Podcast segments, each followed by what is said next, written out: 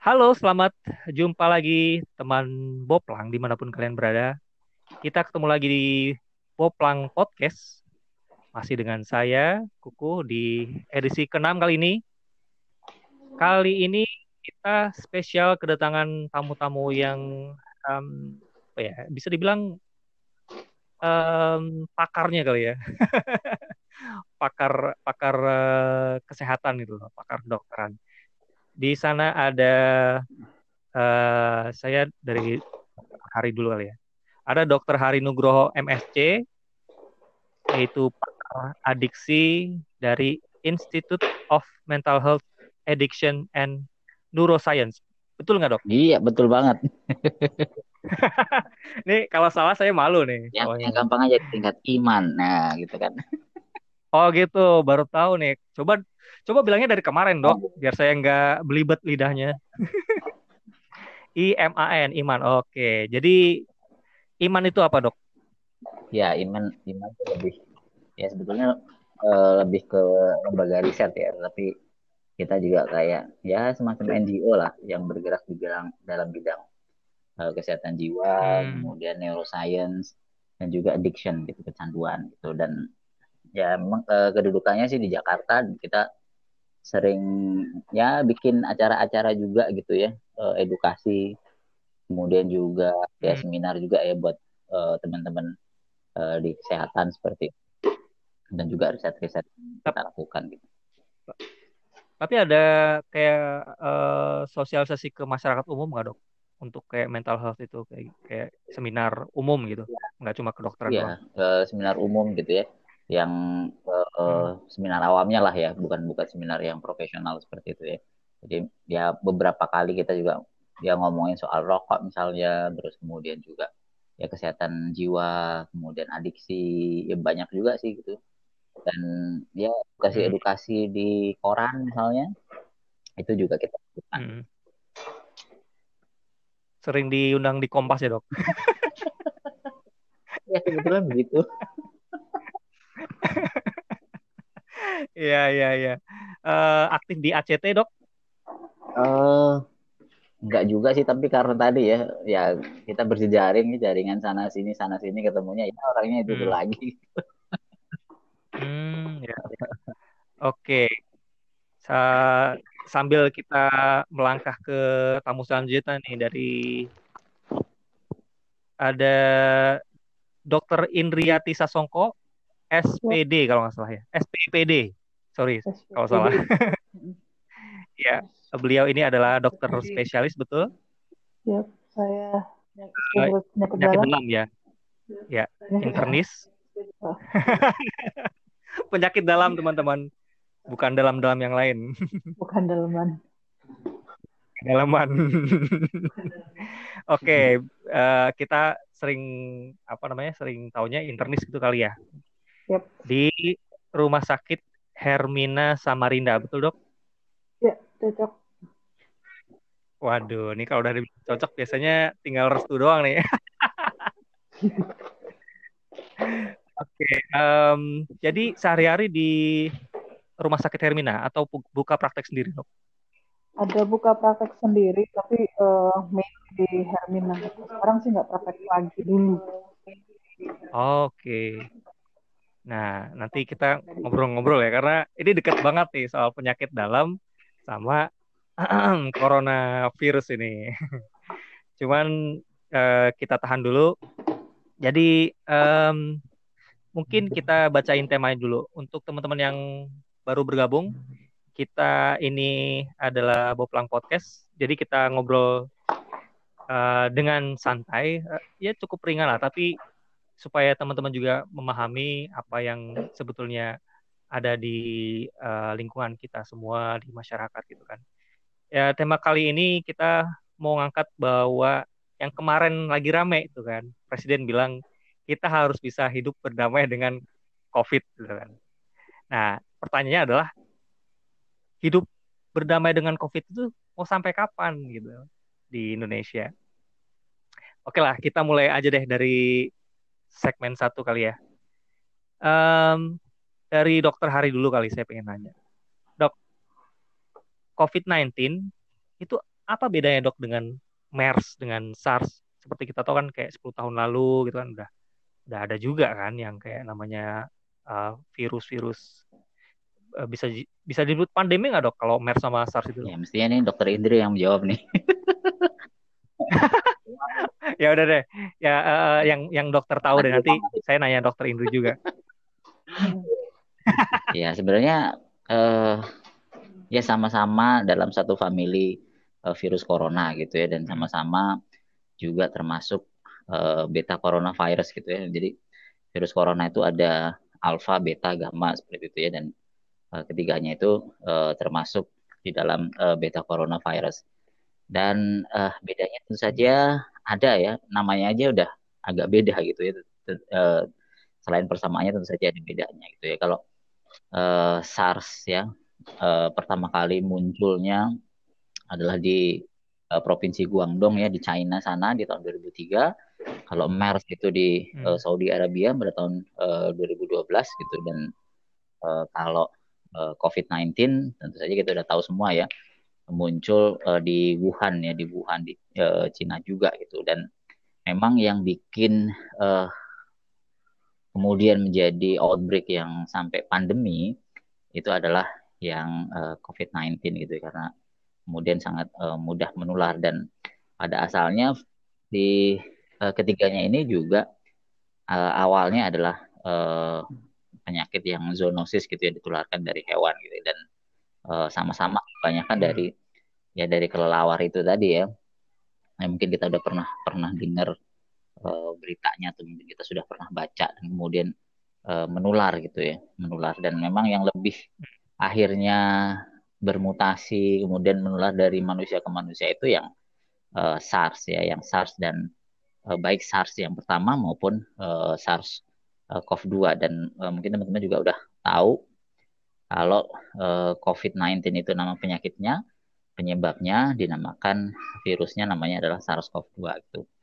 Uh, dan uh, hmm. si SARS sendiri waktu muncul di Guangdong kemudian jadi uh, ya wabah ya wabah tetapi tidak tidak sampai menjadi pandemi gitu ya pandemi yang meluas ke seluruh dunia yaitu sedikit jumlah kasusnya mungkin jauh lebih sedikit ya dibandingkan dengan uh, COVID-19 yang kita alami sekarang ya apalagi dibandingkan dengan MERS yang sudah sudah jauh lebih sedikit ya. Dan mungkin kita juga pernah dengar waktu uh, zamannya MERS ya di tahun 2012 itu. Kemudian ya selain dari kelelawar itu juga dari unta. Nah, orang-orang kan waktu itu juga juga, hmm. uh, juga heboh ya, terutama yang mungkin saat itu lagi umroh ya, kemudian juga musim haji pada saat itu ya, yang mungkin uh, ya kadang-kadang kan di sana mungkin minum susu unta gitu, yang yang mentah itu atau kadang-kadang uh, air air kencing unta itu ya juga di di dikonsumsi seperti itu itu juga jadi faktor resiko gitu. Jadi memang uh, ya mungkin paling sedikit korbannya sebenarnya adalah si MERS ya, si MERS. Dan yang paling adalah si COVID, hmm. COVID-19 ini dibandingkan dengan yang lain-lainnya. Jadi SARS mungkin uh, ya ribuan gitu, mungkin sekitar kalau nggak salah itu sekitar 8 ribuan orang ya, hampir 8.500.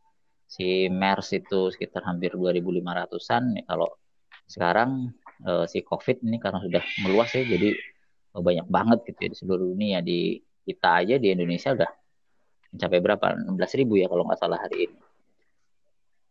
Bahkan belum selesai dok ya, ya. datanya juga belum kekumpul iya, semua itu ya. kalau kebuka semua mungkin lebih banyak gitu ya. Iya ya miris banget sih bang nah sekarang saya pengen ke dokter Indri dulu deh uh, dok kita terakhir ini update ini ya sambil update berita ya. Ini terakhir yang kita dapat berita. Ini maaf ada kucing ada ya, kucing berantem di sini.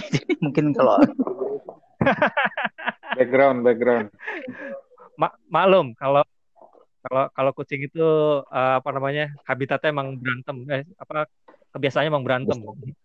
Kalau kalau nggak berantem bukan kucing loh ya. Oke, okay, uh, eh, kita lanjut. Kalau dari berita terakhir itu kan kabar terakhir di Indonesia terkonfirmasi kasus COVID ini 6, sampai 16.006. Itu yang dalam perawat yang anu kan Hmm, yang ya. apa tuh namanya datanya dinas kan Iya betul. Nanti nanti sambil eh, dokter jelasin lagi ya. Nih saya melalui dokter Dina apa melalui datanya dinas dulu. 16 ribuan. Hingga hari ini 16 ribuan, 16 ribuan, terus dalam perawatan 11.445 eh, kesembuhan itu di angka 3.518 dan yang meninggal itu 1.043 oh. Artinya eh, apa ya 6 6,5 persen ya dari dari 6,5 persen dari semua dari kasus ini ya dari kasus ya yang meninggal. Sekitar ya sekitar 65 persen. Iya iya 6 persenan kayaknya. Nah kemudian saya juga baca ini udah kalau nggak salah ya nanti koreksi juga. Ini udah sampai semua provinsi di Indonesia kena loh. Terkonfirmasi sudah sudah banyak yang terjangkit. Bahkan yang paling sedikit aja udah lewat dari puluhan jadi udah udah angka belasan itu di provinsi Aceh. Itu 17 yang terkonfirmasi. Dan Nusa Tenggara Timur 19 sisanya di atas itu jauh. Jauh banget. Itu yang paling sedikit ya di atas di atas 10 lah belasan gitu. Nah dari mungkin dari sisi tadi kan saya baca data dari dinas gitu ya. Kalau dari sisi apa ya eh, orang lapangan kali ya mungkin orang lapangan. Ada bedanya nggak dok? Dari dari data yang dipunya oleh dinas dan ada yang yang ada di lapangan sebenarnya beda banget sih sebenarnya. Karena Hmm. eh, tidak semua pasien itu di swab. Tidak semua. Pasien itu di rapid. Jadi waktu awal-awal covid ini di bulan bu- mulai masuk ke Samarinda ya kalau di tempat tugas saya. Itu sebenarnya sudah ada suspek. jelas kelihatan. Di ronsen dan klinis. Tapi sama dinas itu ditolak untuk swab karena mereka masih eh, ikut deadline-nya mereka. Karena pasien-pasien muda ya jadi ditolak untuk dilakukan swab. Kemudian kan sensitivitas eh, rapid itu sudah jadi banyak eh, pasien pneumonia eh, stroke serangan jantung kejadian tromboembolisme itu eh, dilakukan tapi eh, hasilnya negatif. Keseluruhan angka kematian itu berkali-kali lipat.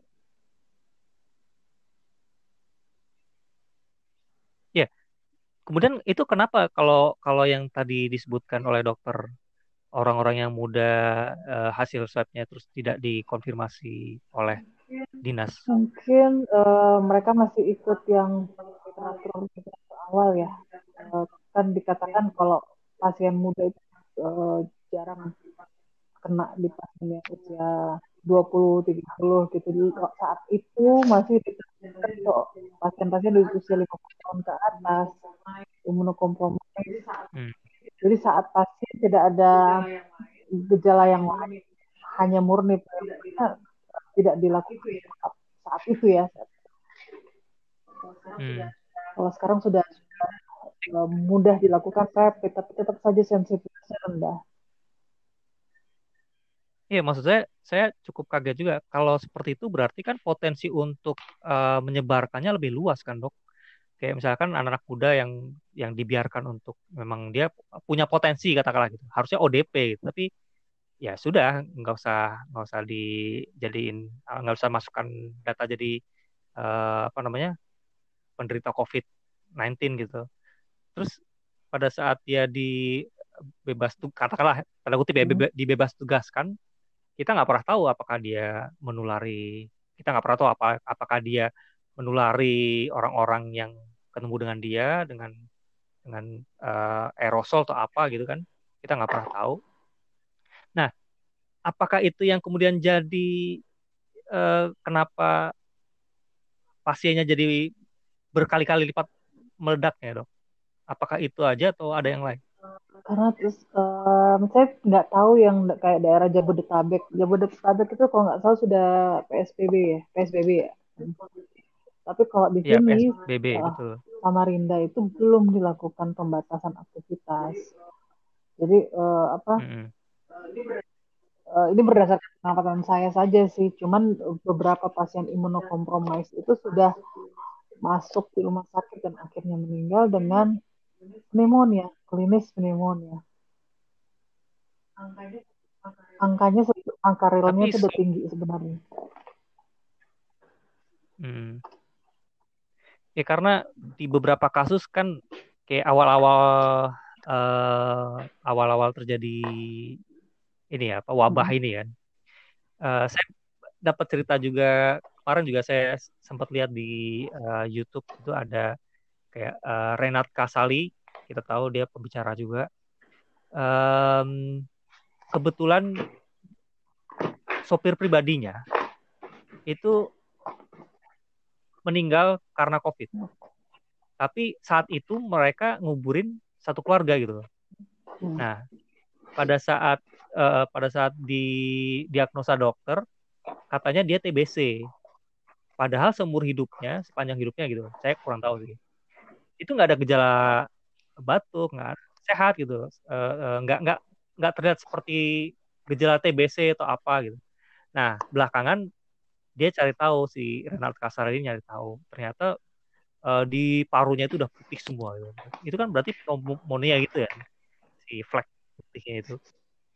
Nah yang awal-awal ini apakah memang ketidaktahuan uh, si dokter?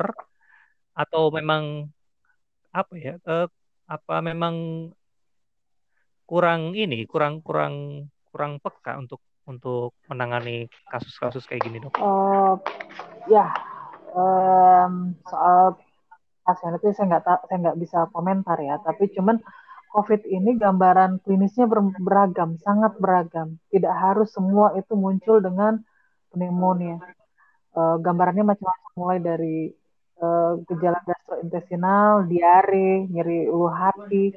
Kebetulan yang saya dapat dan saya agak tertipu juga itu keluhannya nyeri ulu hati. Ada juga uh, yang terbaru manifestasi kulit, ada manifestasi uh, otak yang menyerupai stroke. Lalu ada juga manifestasi miokarditis.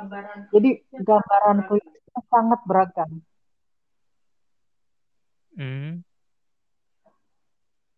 itu yang uh, saya kurang tahu ya artinya kenapa bisa sampai yang penyakit kulit bisa jadi COVID-19 itu tadi yang Bukan, maksud saya gambaran klinisnya. Oh, ya, gambaran klinisnya. Jadi okay. ada apa? Dia tampil sebagai uh, stroke, dia tampil sebagai uh, nyeri ulu hati, sepsia biasa. Tapi dalam perjalanan tapi dalam perjalanan ternyata ya, nggak nggak harus nggak melulu pneumonia ya, gitu jadinya? Tidak melulu harus pneumonia. Oh. Ya de dengan begitu apakah ini memang karena si virus ini punya apa ya punya uh, karakter karakteristik sendiri gitu? Artinya kita nggak tahu ya apakah apakah virus yang datang dari Wuhan ini sama dengan virus yang ada di Indonesia. Nah, uh, apakah beda? Menurut dokter ya, Hari, tadi memang gimana dok? Si uh, eh, COVID-19 ini sampai disebut sebagai great apa great imitator gitu. Jadi dia memang ya penipu yang ulung ya karena memang uh, wujudnya tadi bisa bermacam-macam ya bahkan tadi seperti dijelaskan uh, dokter Indri tadi ada yang manifestasinya adalah gangguan saraf gitu jadi stroke gitu ya mencret-mencret gitu kemudian juga ada yang namanya COVID-2 gitu ya jadi uh, si jempolnya ini jadi bengkak merah tuh kayak orang katanya lagi asam urat gitu ya lagi arthritis gout terus sampai seperti itu gitu ya ruam-ruam hmm. kemudian ada ruam yang merah-merah kayak kalau orang sakit DBD itu kalau udah mau akhir-akhir infeksinya tuh ada muncul-muncul ruam konvalesen seperti itu ya Nah, itu juga uh, bisa berwujud seperti itu. Jadi memang uh, ini juga menjadi permasalahan gitu. Dan uh, memang dari hasil riset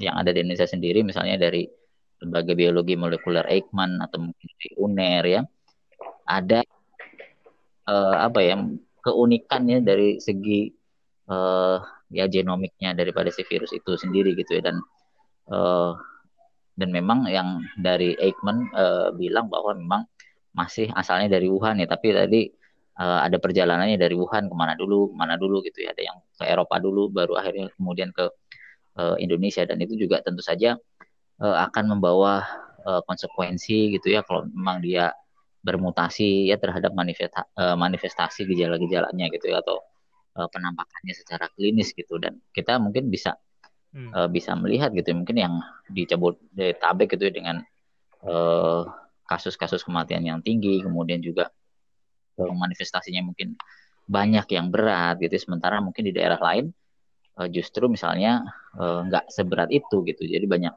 justru banyak misalnya orang yang OTG-nya gitu orang yang tanpa gejalanya seperti itu.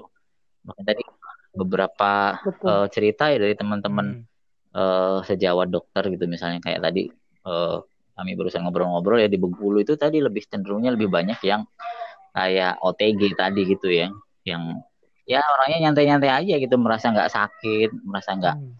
uh, ada gejala gitu. Jadi merasa sehat-sehat aja gitu. Padahal dia ya dalam uh, bisa menularkan kepada orang lain. Dan ini yang jadi kadang-kadang jadi permasalahan ya. Karena mungkin dia nggak merasa sakit ya.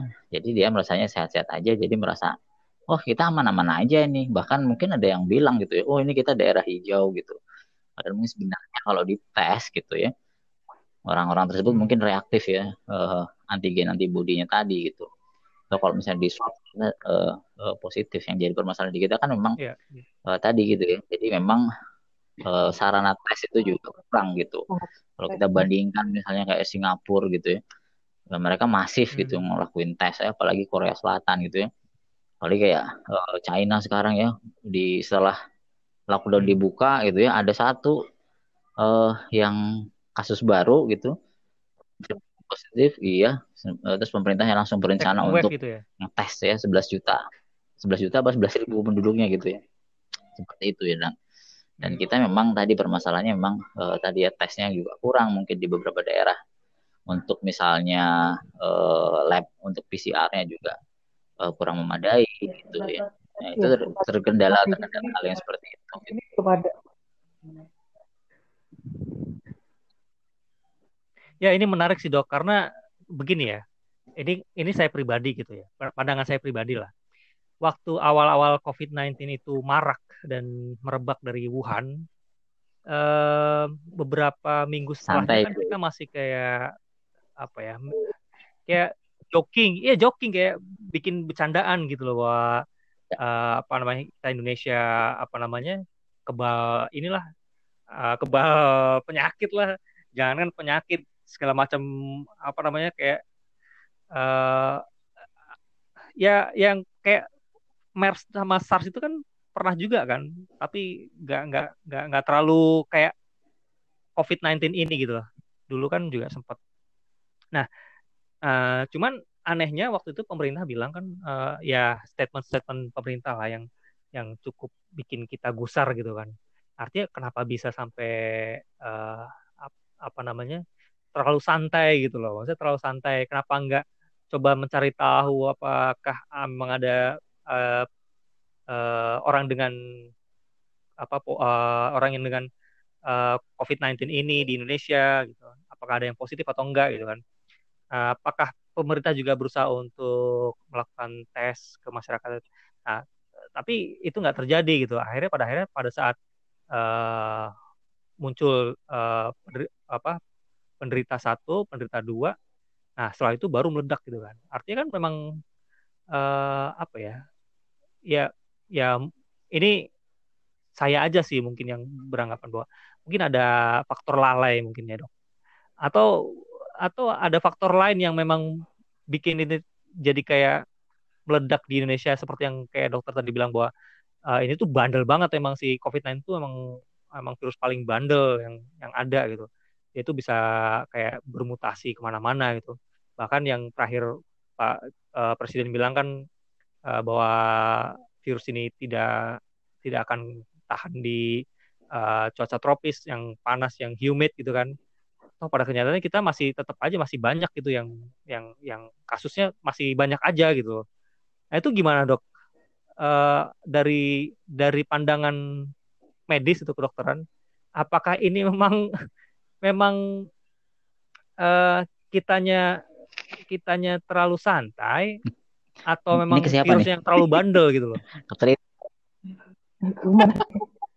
oh, ke dokter Hari dokter Hari dulu deh.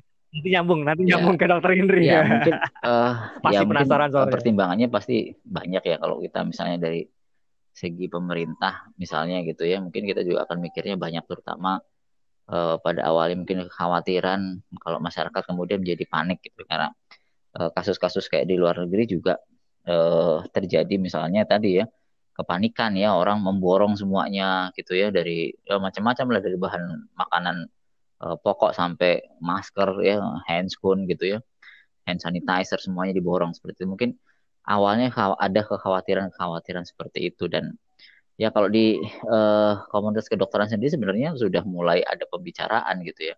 Sudah mulai ada pembicaraan tentang uh, pneumonia Wuhan ya pada saat itu ya. Uh, karena memang kebanyakan uh, manifestasinya banyak yang uh, terjadi uh, pneumonia atau uh, gangguan uh, pernafasan yang berat seperti itu.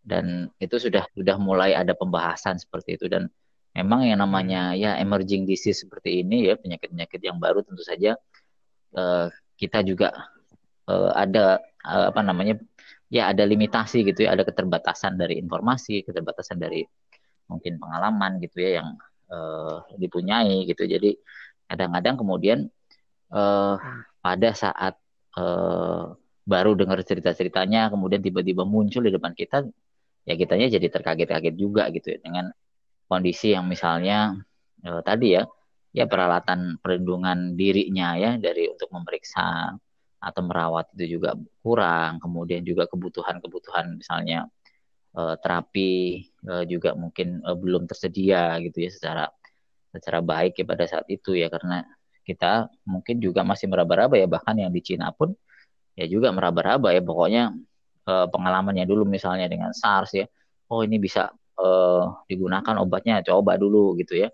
Ada lagi ini oh idenya begini coba lagi gitu yang pada akhirnya ya eh, tadi ya trial dan error karena memang ini juga penyakit baru dan eh, yang eh, sayangnya kalau di kita memang tadi ya selain tadi mungkin uh, kekhawatiran masyarakat menjadi panik dan kadang-kadang juga uh, aspek uh, ekonomi yang diperhatikan saja pada saat itu mungkin ya gitu ya uh, dan secara secara medisnya mungkin juga hmm. agak kurang diperhatikan dan terlebih juga uh, masalah uh, penanganan yang uh, evidence base gitu ya berdasarkan riset-riset uh, ilmiah ini juga uh, ya di kita belum belum apa ya mungkin porsi untuk ke sananya itu kurang gitu ya. Mungkin dari dari segi pendanaan dan seterusnya. Kalau misalnya kayak uh, ya misalnya katakanlah di Cina gitu ya ya dengan adanya outbreak seperti itu dengan adanya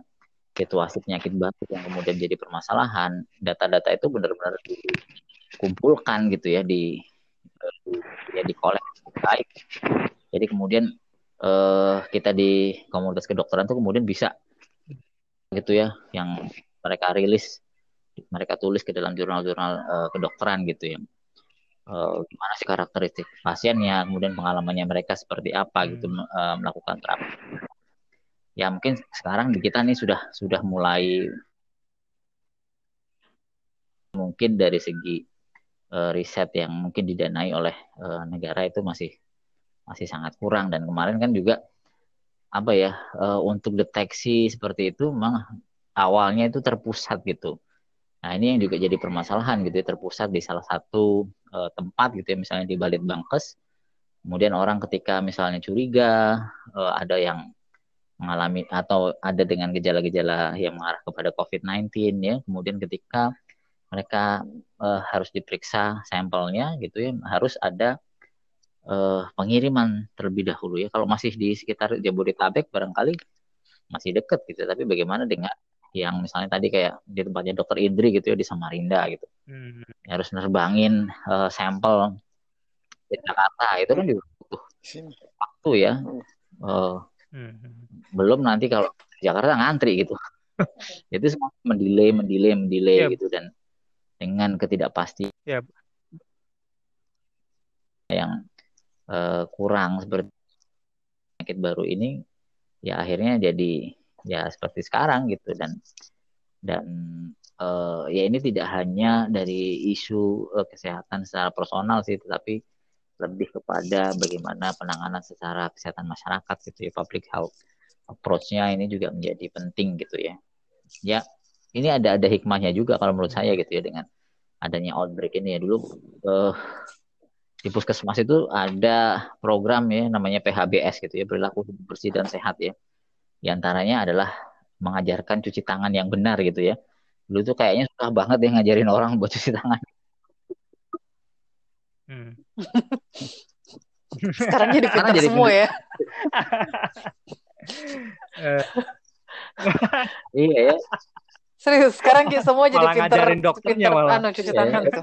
Etika batuk coba dulu ya. Orang tuh kalau misalnya Yes. Bener banget. Cara bener gitu ya nutup gitu uh, dengan sapu tangan ah, dengan iya. tisu kalau nggak ada misalnya dengan uh, tangan gitu ya itu susah banget sekarang ya alhamdulillah gitu ya. Hmm. alhamdulillah ya dulu pasien batuk di mukanya kita. Dulu nggak merasa bersalah iya. sekarang ada orang batuk dikit langsung curiga gitu. Parno.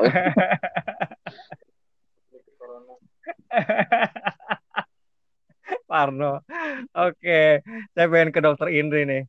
Dok uh, tadi kan udah diobrolin sama uh, dokter Hari kan. Kita nyambung nyambung aja deh misalkan tadi kan uh, apa namanya kita kita kita apa ya kalau kita ngomongin uh, faktor pencegahan di mana-mana di dunia mungkin nggak akan siap.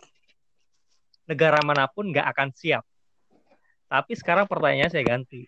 Sejauh mana kesigapan dan kemampuan tenaga medis khususnya di Indonesia um, dalam menangani um, COVID-19 ini kita ngomongin uh, saya yang di wilayah bukan dengan apa uh, limited resources ya. Nah, bukan bukan di Jakarta nih. Bukan episode. Uh, hmm, yeah. Sarana terbatas. Sarana yeah, terbatas. Yeah. Boleh, boleh. Rasio tenaga ke kesehatan uh, terhadap jumlah penduduk itu sangat-sangat kurang. Makin ke perifer, makin uh, rasionya makin besar. Tidak seperti di Jakarta yang, Tidak seperti di Jakarta yang menumpuk semua. Uh, uh, apa? Itu juga ya, itu juga PCR uh, susah. Uh, media transport juga. media transportnya juga susah. Uh, kami di sini, uh, kami di sini di Kalimantan Timur belum punya PCR semua dikirim, semua dikirim. transportasi darat juga nggak ada. Jadi benar-benar banyak sekali yang under uh, apa under diagnose sebenarnya. Kita kita nggak siap. Kita nggak siap. Jadi uh, dengan wabah ini kita bisa hmm. lihat sistem kesehatan uh, apa suatu negara ya makin makin bagus. Ya mereka nggak bakal jatuh seperti kayak Taiwan Singapura ya. Singapura ya yang kematiannya paling rendah. Tapi sebenarnya kita juga kalah. Dari Vietnam juga kita kalah jumlah uh, kematian Iya. Iya, artinya maksudnya gini, kalau kita melihatnya jumlah meninggal, apakah bisa apa ya kita kita apple to apple nggak sih kalau misalnya kita ngomong bahwa rasio kematian itu sama dengan uh, rasio jumlah penduduk. Misalnya kayak di Indonesia 16 ribu, terus di misalkan di Singapura uh, penduduknya berapa? 5 juta misalkan, saya kurang tahu sih, misalnya perbandingan aja. Uh, berandai yang dari 5 juta yang meninggal uh, ribu misalkan. Nah itu uh, sama nggak kalau kita bisa bisa apple to apple nggak kalau kita uh, bahas negara kan gitu? beda. Tiap pendekatan ya resources tiap negara beda. Hmm. Contoh ya kita bandingkan dengan Vietnam. Jadi Vietnam itu kan negara bukan negara maju, tapi uh, pemerintah sanggup itu melockdown dan menyediakan sembako. Masyarakat Indonesia tidak begitu, tidak dilakukan itu. Jadi Vietnam itu angka kematian lumayan rendah karena mereka bisa cepat lockdownnya. Hmm. Hmm. Ya, jadi uh, kita bicara lockdown ya. Um, Oke okay mungkin pemerintah punya wacana sendiri gitu, punya punya apa punya uh, pemikiran sendiri gitu kan. Cuman kalau kita bicara Jakarta, Jabodetabek sebagai epicentrum gitu ya. Di awal-awal bulan Februari gitu kan. Uh, apakah seharusnya itu harusnya segera lockdown atau atau gimana dong? Yang yang kita memang udah terjadi sih, artinya bahwa kita belajar kan kita mempelajari ini bahwa uh, ke depannya kita mungkin harus lebih uh, sigap lagi untuk menghadapi uh, pandemi kayak gini gitu. Itu memang harusnya lockdown dari sedari awal, sedari itu sudah ngumumin ada ya. ada penderita COVID-1, ya. COVID-2 gitu, nomor satu, oh, nomor dua. Tidak gitu. Kan. terlalu cepat itu. Itu langsung lockdown. Uh, atau, tapi yang jelas atau, itu atau, uh, saya lihat di Indonesia tracingnya hmm. tidak jalan. Uh, secara epidemiologi itu tidak jalan untuk tracingnya pas apa kontak pasien. Banyak yang menganggap itu masih kayak aib, tidak mau mengakui, bahkan uh, menyembunyikan uh, riwayat perjalanannya pasien harusnya itu. Dari, harusnya itu dari awal memang uh, semua OTG OTG itu diisolasi. Karena kan ternyata karena kan ternyata varian yang hmm. di Indonesia beda banget tuh. Ya ya. Ya. Ya apalagi ya uh, mohon maaf mohon maaf ya kalau uh, kayak kita tahu sempat ada kayak klaster ya. Goa. Uh, di mana saya dapat info di Jambi itu yang tadinya sekitar satu dua orang itu di luar kota Jambi, artinya di, di ya. daerah kabupaten ya, di daerah dekat Kerinci atau Amanah gitu. Kemudian mendapat dari 11 jadi 21 gitu. Meningkat tuh cepat tajam gitu. Pesat meningkatnya. Dan disinyalir dari klaster Goa itu gitu apakah ini memang betul kayak tadi dokter bilang kemampuan tracking kita segitu jeleknya atau memang ya udahlah orang, orang uh, memang ada kesan menutup-nutupi gitu. contoh gitu. ya. Saya ngomongin nah, pasien uh, Samarinda 6 ini kebetulan saya nggak dapat jadi dia itu dari Makassar dari uh, dari Goa. Uh, terus dia datang ke saya dia bilang gini dok saya batuk. Hmm. uh, sudah sebulan Padahal dia itu baru dua minggu lalu habis dari Goa. Dia bilang, saya batuk hmm. sudah sebulan. Uh, tapi saya habis dari Makassar, dok. Saya pulang dua minggu lalu. Bapak ngapain ke Makassar? Itu kan daerah red zone ya. Saya bilang gitu kan. Bapak ke mana aja? Saya sudah uh, apa namanya sudah curiga ini dia klaster Goa. Jadi dia bilang saya dari Pakato dok. Hmm. Jadi dia tidak sebutkan goa itu dari mana. Uh, dia tidak sebutkan goa. Jadi dia menutupin. Enggak saya cuma jalan-jalan oh. aja di Pantai Losaris dan ke tempat teman di Pakato. Oh. Jadi ketidakjujuran. Jadi ketidakjujuran pasien itu banyak. Kenapa? Oh. Kenapa? Nah dokter taunya. Ya saya lahir besar di sana. Dia dari Pakato dari itu di Goa tempat ngumpulnya ijtima ulama itu di situ. Jadi udah apal ya dok ya daerahnya. udah apal. Udah, jadi udah apal jadi hampir ketipu gitu. Gak bisa dia bohongin. Gak bisa dia bohongin. Nah, terus saat itu dia bilang, saya lagi. batuk sudah satu bulan. Sebelum dari Goa, saya sudah batuk. Tapi dia bilang, kok sekarang sesek ya? Jadi dia baru datang. Jadi dia baru datang ke dokter dalam keadaan hmm. sudah mulai sesak sudah begitu kebetulan saya praktek di apoteknya teman dibilang Pak ke sebelah tolong beli uh, masker ya. Uh, masker kain. Pulang ngeloyor tidak pakai ano tidak pakai masker. Sementara si pasien ini sudah di tracing memang sama kebetulan dia uh, wilayahnya dia itu cukup kompak dia itu tetap sholat lima uh, lima waktu diusahakan di anu di musola. Padahal dia tahu uh, masjid. Musola atau masjid ya itu saya lupa. Uh, apa? Padahal dia tahu dia harus uh, isolasi mandiri di rumah. Jadi ketidakpedulian itu dari orang-orang tanpa gejala, ODP itu yang saya rasa bikin kasus tambah besar di Indonesia. Hmm. Ya, kalau di kira-kira rasionya dok, misalkan kayak uh, katakanlah hmm. 10 orang yang terjangkit di Samarinda, hmm. berapa yang Susah berapa yang nggak peduli? Katakan gitu? ya. Uh, soalnya gini, jadi di praktek sehari-hari itu sudah mulai banyak pasien-pasien dengan demam dan limfopeni dengan gejala ringan. Jadi orang-orang muda dengan gejala ringan itu sebenarnya sudah banyak.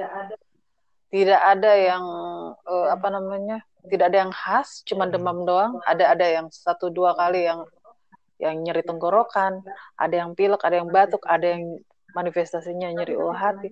Tapi itu gejalanya ringan dan hanya limfositopeni uh, sekitar seminggu dua minggu selesai membaik hanya dengan vitamin aja.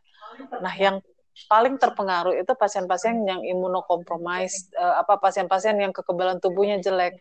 Jadi pasien-pasien yang gagal ginjal, yang selama ini yang saya dapat itu gagal ginjal, pasien kanker, pasien hmm. sangat tua atau uh, anak kurang gizi.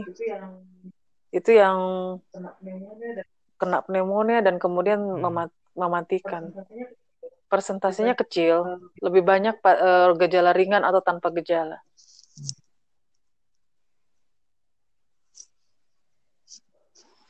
nah itu yang bahaya ya.